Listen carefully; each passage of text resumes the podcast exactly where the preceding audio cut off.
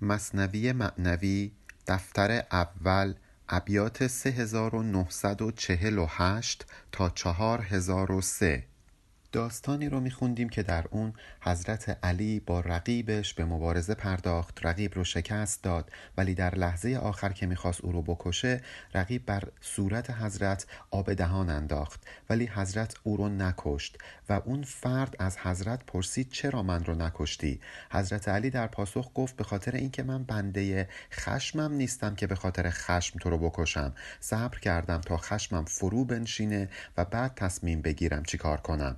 ایشون اضافه کردند که حتی ابن ملجم هم وقتی فهمید که قرار من رو بکشه در آینده و اومد پیش من من نپذیرفتم که او رو بکشم به درخواست خود ابن ملجم چون قضا و قدر این گونه نوشته شده و کسی نمی‌تونه قضا و قدر رو تغییر بده.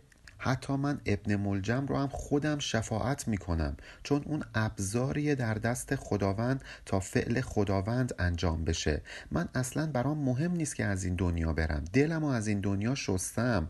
اگر که می‌بینید دنبال اینم که خلافت رو به دست بگیرم برای اینه که به مردم نشون بدم چطور باید بر دیگران حکومت کنند. نه اینکه خلافت و حکومت برای من ارزشی داشته باشه.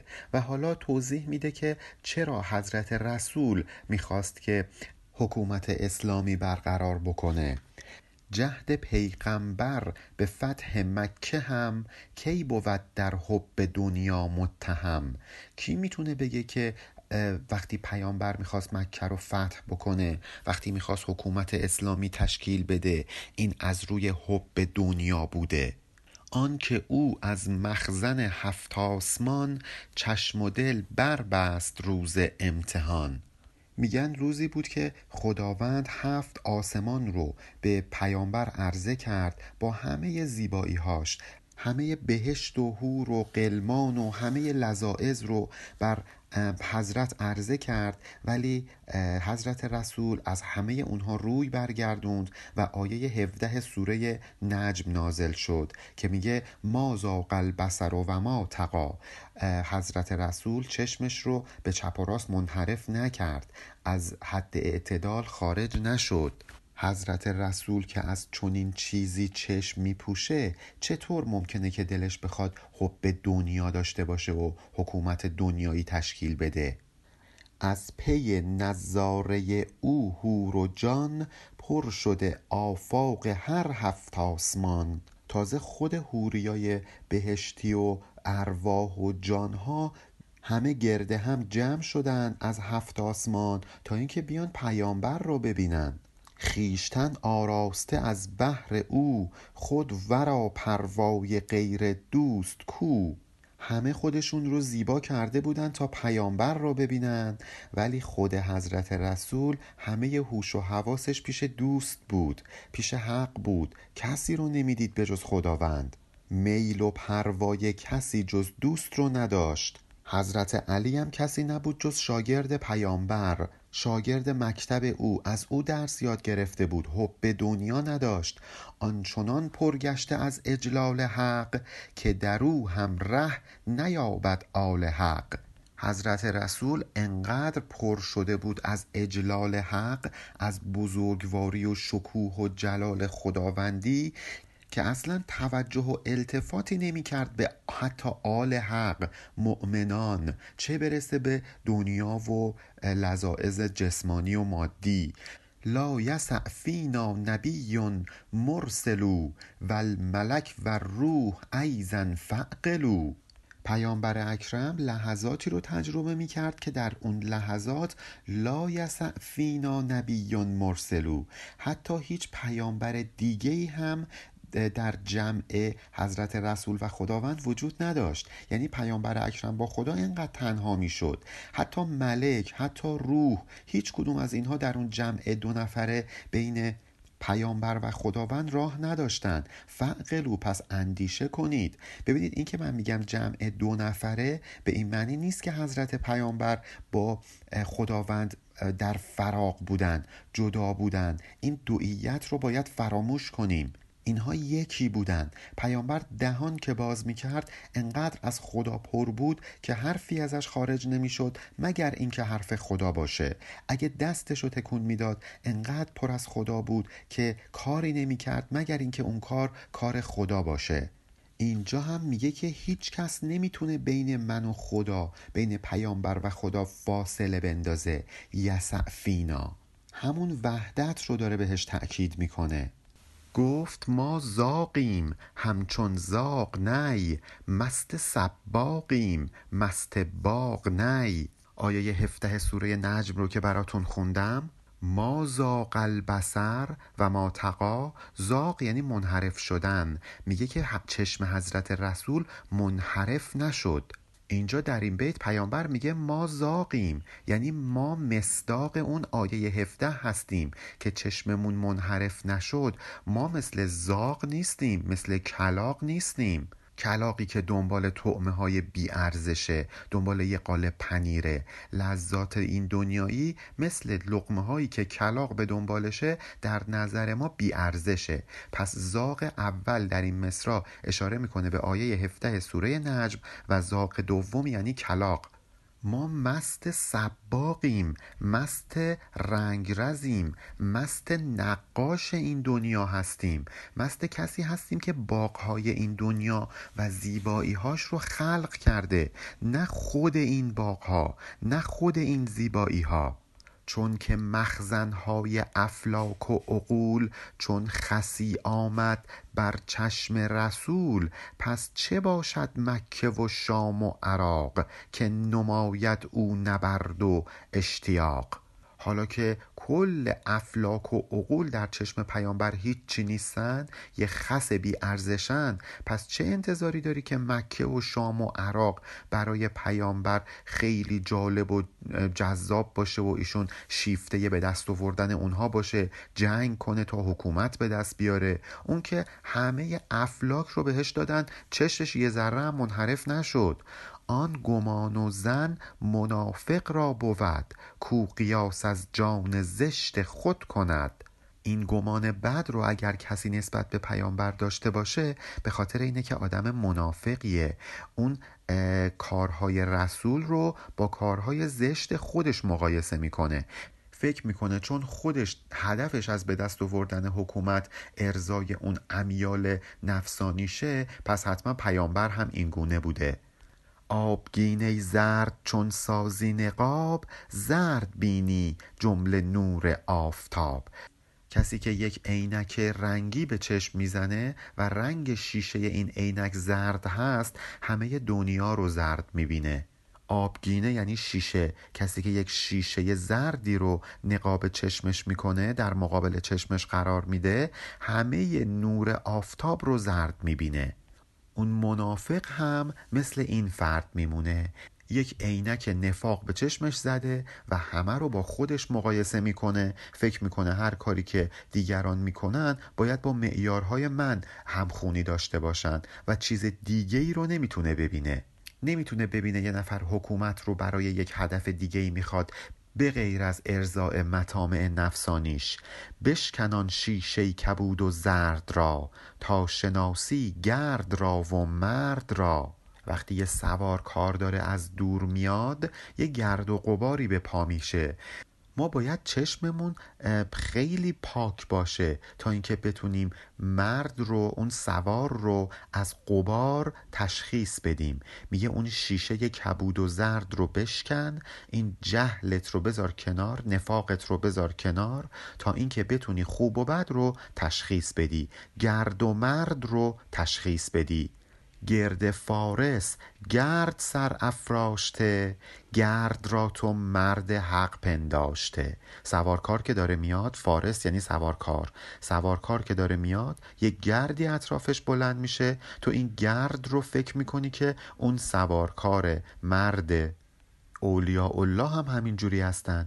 روحشون مثل سوارکار میمونه جسمشون مثل اون گرد. تو به این جسم نگاه می‌کنی فکر می‌کنی اون فرد اون ولی خدا همین جسمه. در حالی که به خاطر اینکه به چشمت شیشه زرد زدی نمی‌تونی ببینی که حقانیت این مرد در روحشه نه در جسمش. کسی که تزکیه کرده باشه کسی که قبار رو از چشمش زدوده باشه می‌تونه متوجه بشه که روح این مرد میشه خود اون مرد نه جسمش. متوجه میشه که نباید کارهایی که اون می‌کنه رو با خودش مقایسه کنه. نیات ولی خدا رو نباید با نیات خودش مقایسه بکنه. از قیاسش خنده آمد خلق را. این گونه مقایسه ها خنده دارن. شیطان هم همین اشتباه رو کرد. شیطان هم آدم رو فقط جسم خاکیش دید و سجده نکرد. گرد دید ابلیس و گفتین فرع تین چون فزاید بر من آتش جبین. شیطان گفت این آدم که گرد خاک از خاک درست شده. چجوری میشه از منی که از آتش درست شدم افزون باشه با ارزش تر باشه برتر باشه تا من بخوام برش سجده کنم؟ متوجه نبود که حضرت آدم این جسم خاکی نیست روحیه که خداوند درش دمیده.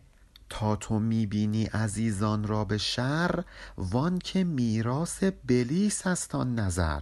حضرت علی به اون رقیبش میگه میگه اگه تو عزیزان رو اولیاء رو بندگان بزرگ و عزتمند خدا رو شر می‌بینی اونها رو بد میپنداری و باهاشون به جنگ می‌پردازی به خاطر اینه که این نظر و دیدگاه از ابلیس به تو به ارث رسیده. تویی که من علی که عزیز هستم رو شایسته مرگ می‌دونی چون فکر می‌کنی من بدم به خاطر اینه که میراستار ابلیسی گر نه فرزند بلیسی ای انید پس به تو میراس آن سگ چون رسید.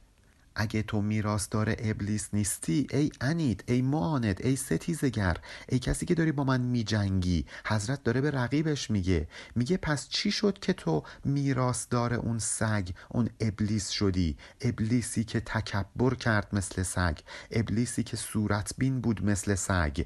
من نیم سگ شیر حقم. حق پرست شیر حق آن است که صورت برست ولی من مثل اون شیطان سگ صفت صورت بین نیستم که همش بخوام صورت پرست باشم حواسم به ظاهر باشه. اگه بخوام حکومت تشکیل بدم فقط به خاطر ارزاء نفسم باشه. به خاطر صورت این حکومت اون رو بخوام. من شیر حقم من حق پرست هستم. به خاطر این به من میگن شیر حق که صورت پرست نیستم صورت ها رو کنار گذاشتم. شیر دنیا جویدش کاری و برگ شیر مولا جوید آزادی و مرگ. اگه کسی شیر دنیا باشه همش دنبال به دست آوردن لذات دنیوی باشه اون وقت میره دنبال ساز و برگ و ثروت های دنیایی. ولی کسی که شیر مولا شد شیر خدا شد دنبال اینه که زودتر از این جسم خاکی بمیره. روحش آزاد بشه. دنبال آزادی و مرگ میره. دلش می‌خواد برگرده به اون جایی که بهش تعلق داره. انا لله و انا الیه راجعون. دنبال اینه که روزگار وصل خودش رو دوباره به دست بیاره. به این آدم میگن شیر حق. چون که اندر مرگ بیند صد وجود همچو پروانه بسوزاند وجود.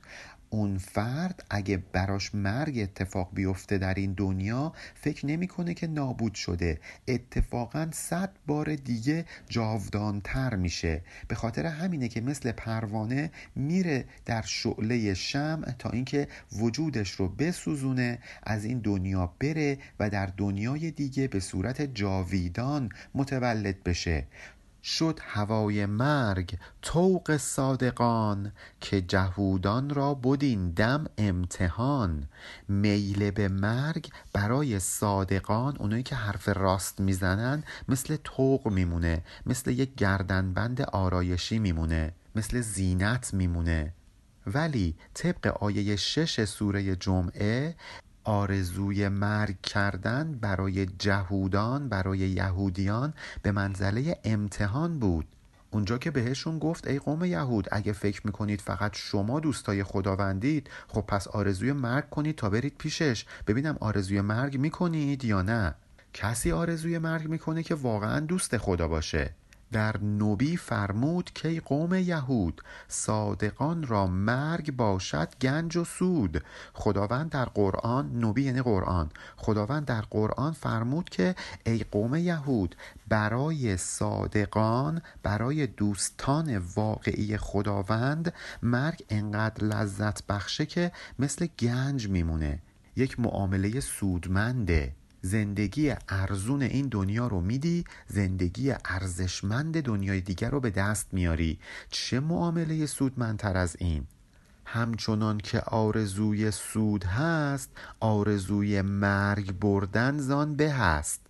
شیفتگان دنیا آرزوی سود مالی در دنیا می‌کنن ولی حواسشون نیست که آرزوی مرگ داشتن از این سودهای دنیایی و نفعهای مادی برای صادقان برای دوستان خدا به مراتب بهتره. ای جهودان بهر ناموس کسان بگذرانید این تمنا بر زبان. پیامبر به یهودیان گفت برای حفظ ظاهر هم که شده علکی به زبون. فقط بگید که آره ما آرزوی مرگ داریم.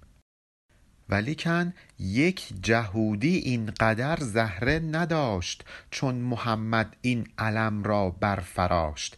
وقتی که پیامبر این علم را برفراشت یعنی این موضوع رو علم کرد این موضوع رو مطرح کرد این گونه اونها رو مورد امتحان قرار داد حتی یک نفر از این یهودی ها هم جرأت اینو نداشت که علکی به زبون هم که شده بگه بله من آرزوی مرگ می‌کنم.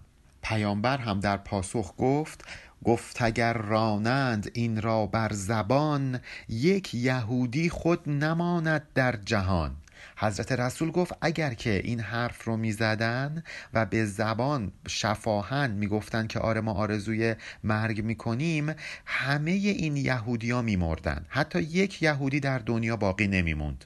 در آیات 94 و 95 سوره بقره ما می‌خونیم که پیامبر به یهودیا میگه اگه واقعا فکر می‌کنید که سرای آخرت مال شماست اونجا فقط شمایید که سعادتمندید خب پس آرزوی مرگ کنید. ولی اونها هیچ کدومشون جرأت نکردن چون این آرزویی بکنن. به خاطر اینکه می‌دونستن چه اعمالی پیش فرستادن. جرأت نمی‌کردن چون این کاری بکنن. و در تفسیر این آیه میگن که پیامبر گفت اگر چون این آرزویی می‌کردن آب دهانشون در گلوشون باعث خفگیشون می‌شد و همشون میمردن پس یهودان مال بردند و خراج که مکن رسوا تو ما را ای سراج. یهودی هم که دیدن دارن اینطوری آبروشون میره به پیامبر گفتن که بیا ما بهت خراج میدیم ما بهت مال میدیم تو هم آبروی ما رو نبر ما که اهل این نیستیم که بخوایم جونمون رو بدیم. تو هم که اومدی تکلیف کردی ما بگیم حاضریم بمیریم. پس حالا که ما نمی‌تونیم این کار رو انجام بدیم تو رو خودتو آبروی ما رو نبر باشه ما تسلیم میشیم. ما خراج میدیم بهت. برای انسان قرن 21 کمی شاید این آ... این ابیات یکم آزاردهنده باشه که اینطور با بغض درباره یهودیان شعر سروده شده باشه. ولی خب در زمان مولانا این موضوع خیلی مثل الان نبود که چون این قبهی داشته باشه. من نمی‌خوام کار مولانا رو توجیه بکنم ولی باید بپذیریم که هر شعری در چه زمانی سروده شده و با توجه به مقتضیات همون زمان شعر رو مورد بررسی قرار بدیم. نه از دید یک آدم قرن 21 می بریم آدمی که 700 سال 800 سال پیش زندگی می‌کرد رو بخوایم قضاوت کنیم. به هر حال این سخن را نیست پایانی پدید دست با من ده چو چشمت دوست دید. این حرفا که تمامی نداره تویی که جلوه زیبای حضرت حق رو دیدی دستتو به دست من بده بیا ادامه رو با هم بخونیم. حالا در ادامه در ابیات پایانی دفتر اول حضرت علی توضیح میده که دقیقا چرا اون فرد رقیب رو نکشت وقتی که آب دهن به صورتش انداخت.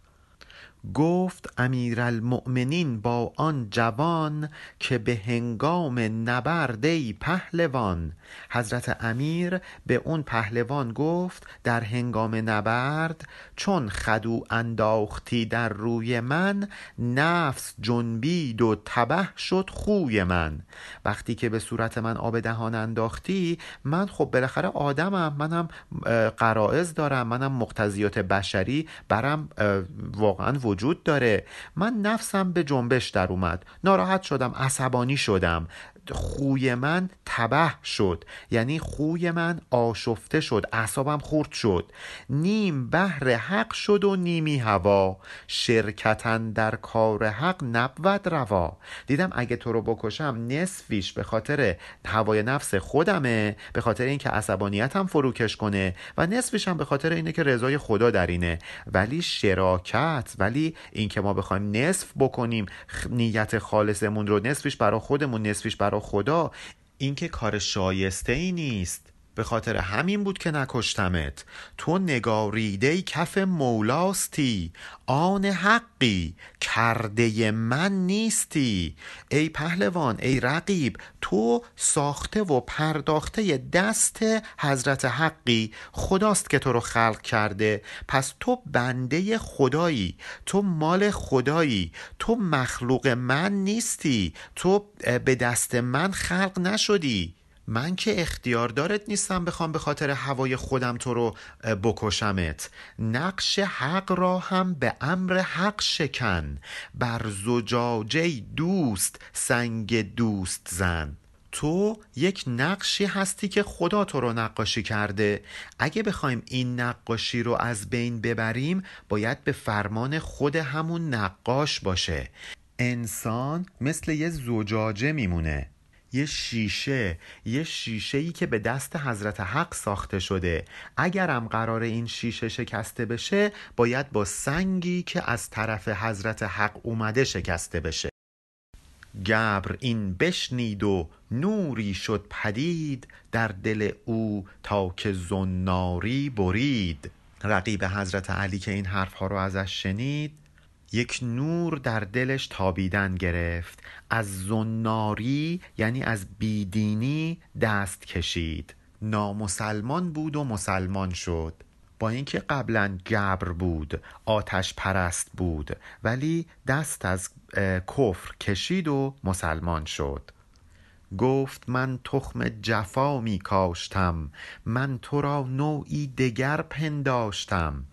اون فرد به حضرت علی گفت من یه تصور دیگه ای از تو داشتم. فکر نمی کردم اینجور آدمی باشی. واقعا در حق تو جفا کردم. تو ترازوی احد خوب بوده ای. بل زبانه هر ترازو بوده ای. این بیت هم از بیت های عجیبیه که مولانا برای حضرت علی سروده. میگه تو معیار و وسیله سنجش اعمال در روز قیامتی.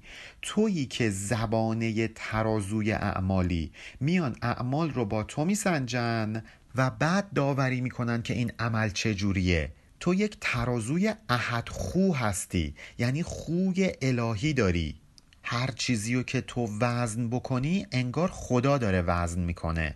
همه ترازوهای عالم رو که می‌خوان تنظیم کنن میان با تو تنظیم می‌کنن. تو تبار و اصل و خیشم بوده ای تو فروغ شمع کیشم بوده ای. اصلا در واقع تویی که تبار منی دودمان منی اصل وجودی من هستی. تویی که نور بر شمع مذهب و کیش و آین من میتابانی. تویی که دل من رو روشن می‌کنی. اصلا تو اصل وجود منی. من باید برگردم به تو به تویی که اصل و تبار منی. چون در واقع برگشتن به تو برگشتن به خداونده. چون تو ترازوی احد خو هستی. تو یک ترازوی الهی هستی. هر کی به تو نزدیک بشه به اله نزدیک شده. من غلام آن چراغ چشمجو که چراغت روشنی پذرفت از او.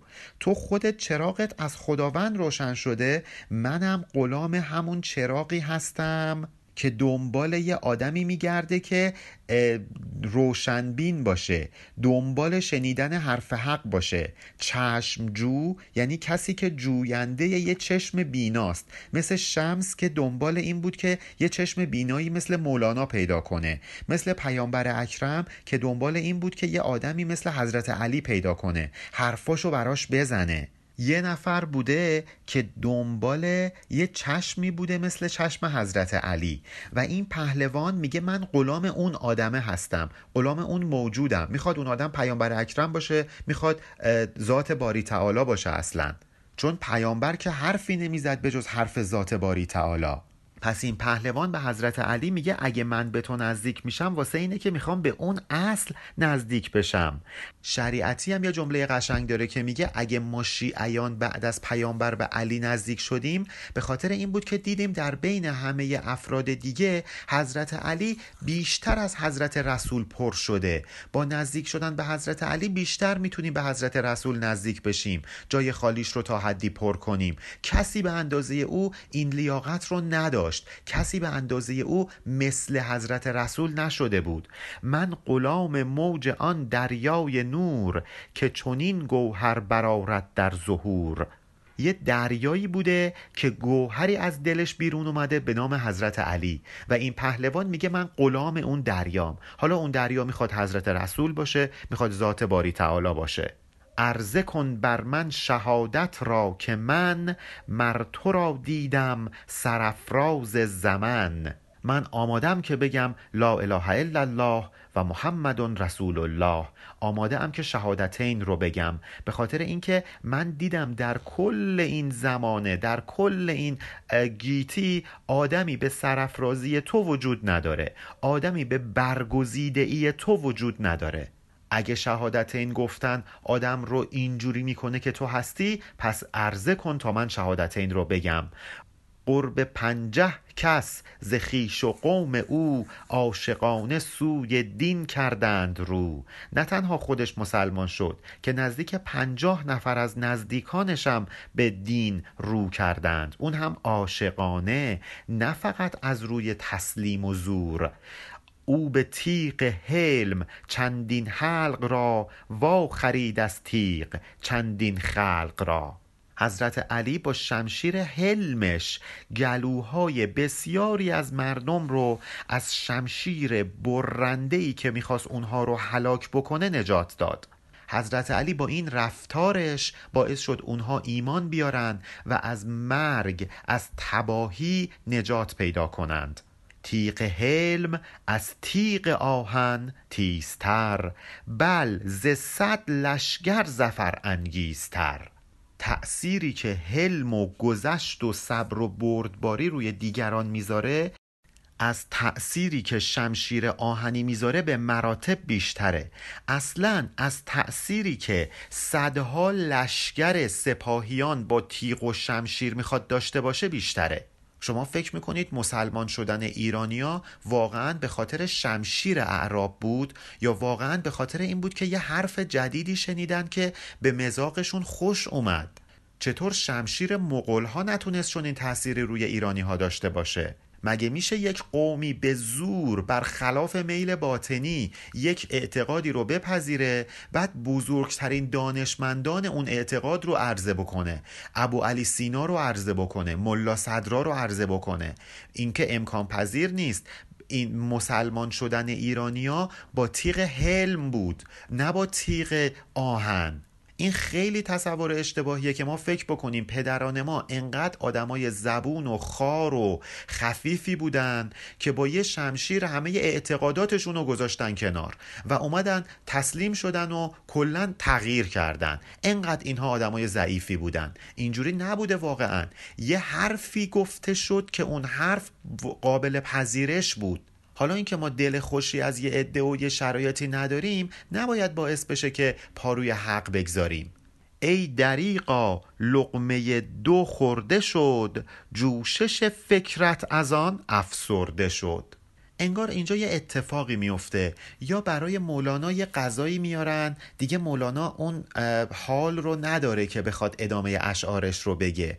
شاید هم به خاطر این بوده که غذایی خورده که در مراسم سوگواری و به خاک سپردن همسر حسام الدین چلبی بوده. به هر حال نمی‌دونیم ولی یک غذایی یک لغمه صورتی و یک لغمه مادی توسط مولانا اینجا خورده میشه و مولانا احساس می‌کنه که دیگه اون شور و حال رو نداره که بخواد بازم برامون شعر بگه. میگه حیف شد. یه دو تا لغمه خوردیم. دیگه این فکر من اون جوشش رو نداره که اشعار رو بگه. افسرده شده. گندمی خورشید آدم را کسوف. چون زنب شعشاع بدری را خسوف. نپرسید که چطور ممکنه آدم دو تا لغمه غذا بخوره بعد این جوشش فکرتش افسرده بشه. میگه یک گندم آ حضرت آدم خورد خورشیدش کسوف کرد. یا اینکه زنب باعث خسوف کامل ماه میشه. زنب از کلماتیه که در علم نجوم به کار میره و در مورد خسوف میگن که به خاطر اینکه زنب رخ داده خسوف اتفاق افتاده. یعنی دو تا از مدارات با هم تلاقی پیدا می‌کنن و خسوف رخ میده. پس همونطور که یک گندم باعث میشه که خورشید بخت و اقبال حضرت آدم کسوف کنه و از بهشت به زمین بیاد می‌تونه یه یکی دو تا لغمه خوردن هم باعث بشه که خورشید من مولانا کسوف کنه. و من دیگه نتونم براتون اشعار رو بگم. اینت لطف دل که از یک مشتگل ماه او چون می شود پروین گسل. ماه یه بدر کامله. سریا تشکیل شده از یک تعدادی ستاره کوچیک که با همدیگه تشکیل یک نقطه نورانی رو میدن. بدر کامل ماه گاهی اوقات هست که پروین گسل میشه. یعنی مثل ستاره پروین پراکنده و گسسته میشه. یک پارچه دیگه یک بدر کامل نیست. خورد خورد میشه. ادراکات عرفانی هم اینجورین انقدر لطیفن که یه آلودگی کوچیکی که بیاد اونها رو پروین گسل می‌کنه تیره می‌کنه از اون یک پارچگی میندازه. دل آدم که روحانیه با یک مشت گل با یک مشت لغمه های مادی ممکنه مثل ماهی باشه که پروین گسل شده. نان چون معنی بود خوردش سود بود. چون که صورت گشت انگیزد جهود. اون نونی به آدم سود میرسونه که یک نان معنوی باشه. یعنی علوم و معارف دینی علوم و معارف معنوی و الهی.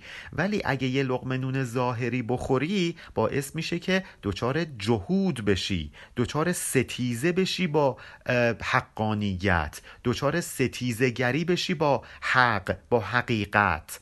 همچو خار سبز کشتر می‌خورد زان خورش صد نفع و لذت می‌برد. وقتی شطور یک خار سبزی رو بخوره صد تا نفع و لذت می‌بره. این مشخصه. معارف دینی هم برای ما مثل خوردن خار سبز توسط شطور میمونه. برامون نافع و سودمنده. چون که آن سبزیش رفت و خوش گشت چون همان را می‌خورد اشتر زدشت میدراند کام و لنجش ای دریق کانچنان ورد مربا گشت تیق ولی همین که اون خار سبز خشک بشه وقتی شتر میاد همون خار رو بخوره میدراند کام و لنجش. یعنی لب و لپ و کام و دهنش رو پاره پاره می‌کنه. ای دریغ افسوس. همون خاری که بهش لذت می‌داد خوردنش اینجا باعث میشه که دهانش زخم بشه.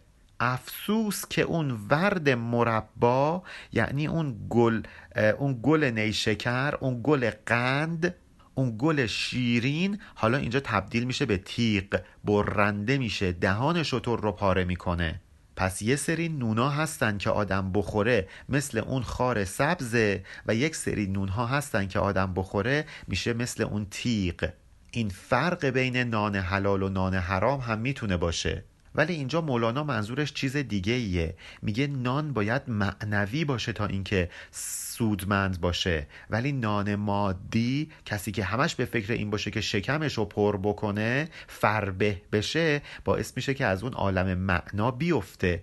اون وقت این آدم مثل کسی میمونه که زخم و زیلی شده خونالوده آسیب رسیده بهش. نان چون معنی بود بودان خار سبز.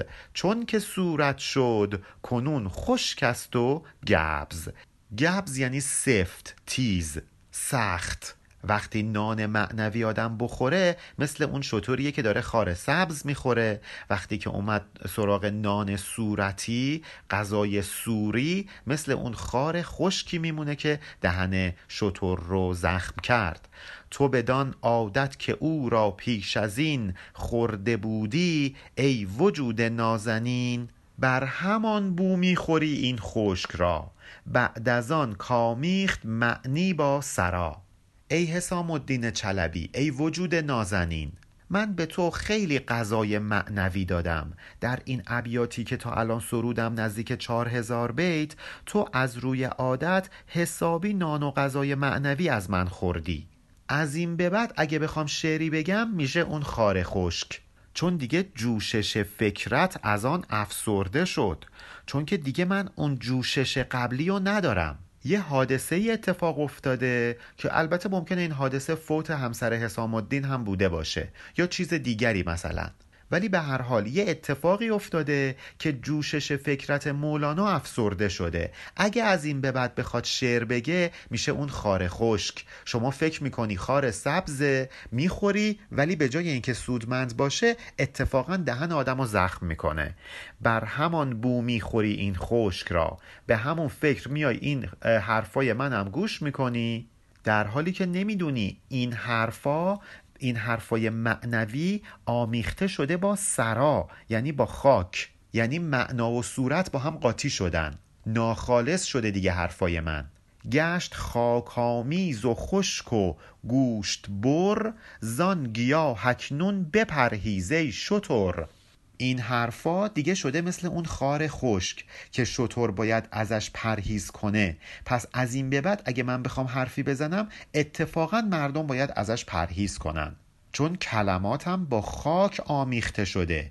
شده گوشت بر گوشت و پاره پاره می‌کنه. مثل تیق شده. سخت خاکالود می آید سخن. آب تیره شد. سر چه بند کن. مولانا به خودش نهیب می‌زنه. میگه حرفات دیگه خالص نیست. خاکالوده شده. آب تیره شده. گلالود شده. سر چاه سخن رو ببند. نگذار دیگه آبی از این چاه بیرون بیاد. حرفی از این قلب به بیرون درز بکنه. تا خدایش باز صاف و خوش کند او که تیره کرد هم صافش کند.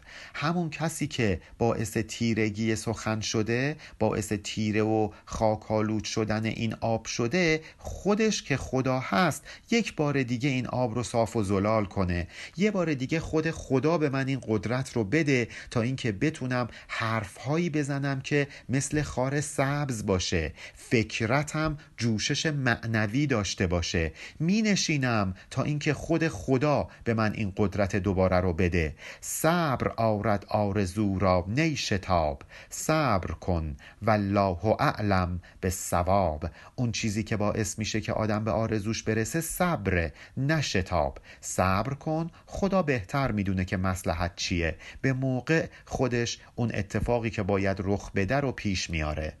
و این آب گلالود سخن مولانا تا دو سال بعد هم گلالود میمونه تا اینکه بعد از دو سال شروع می‌کنه به سرودن دفتر دوم.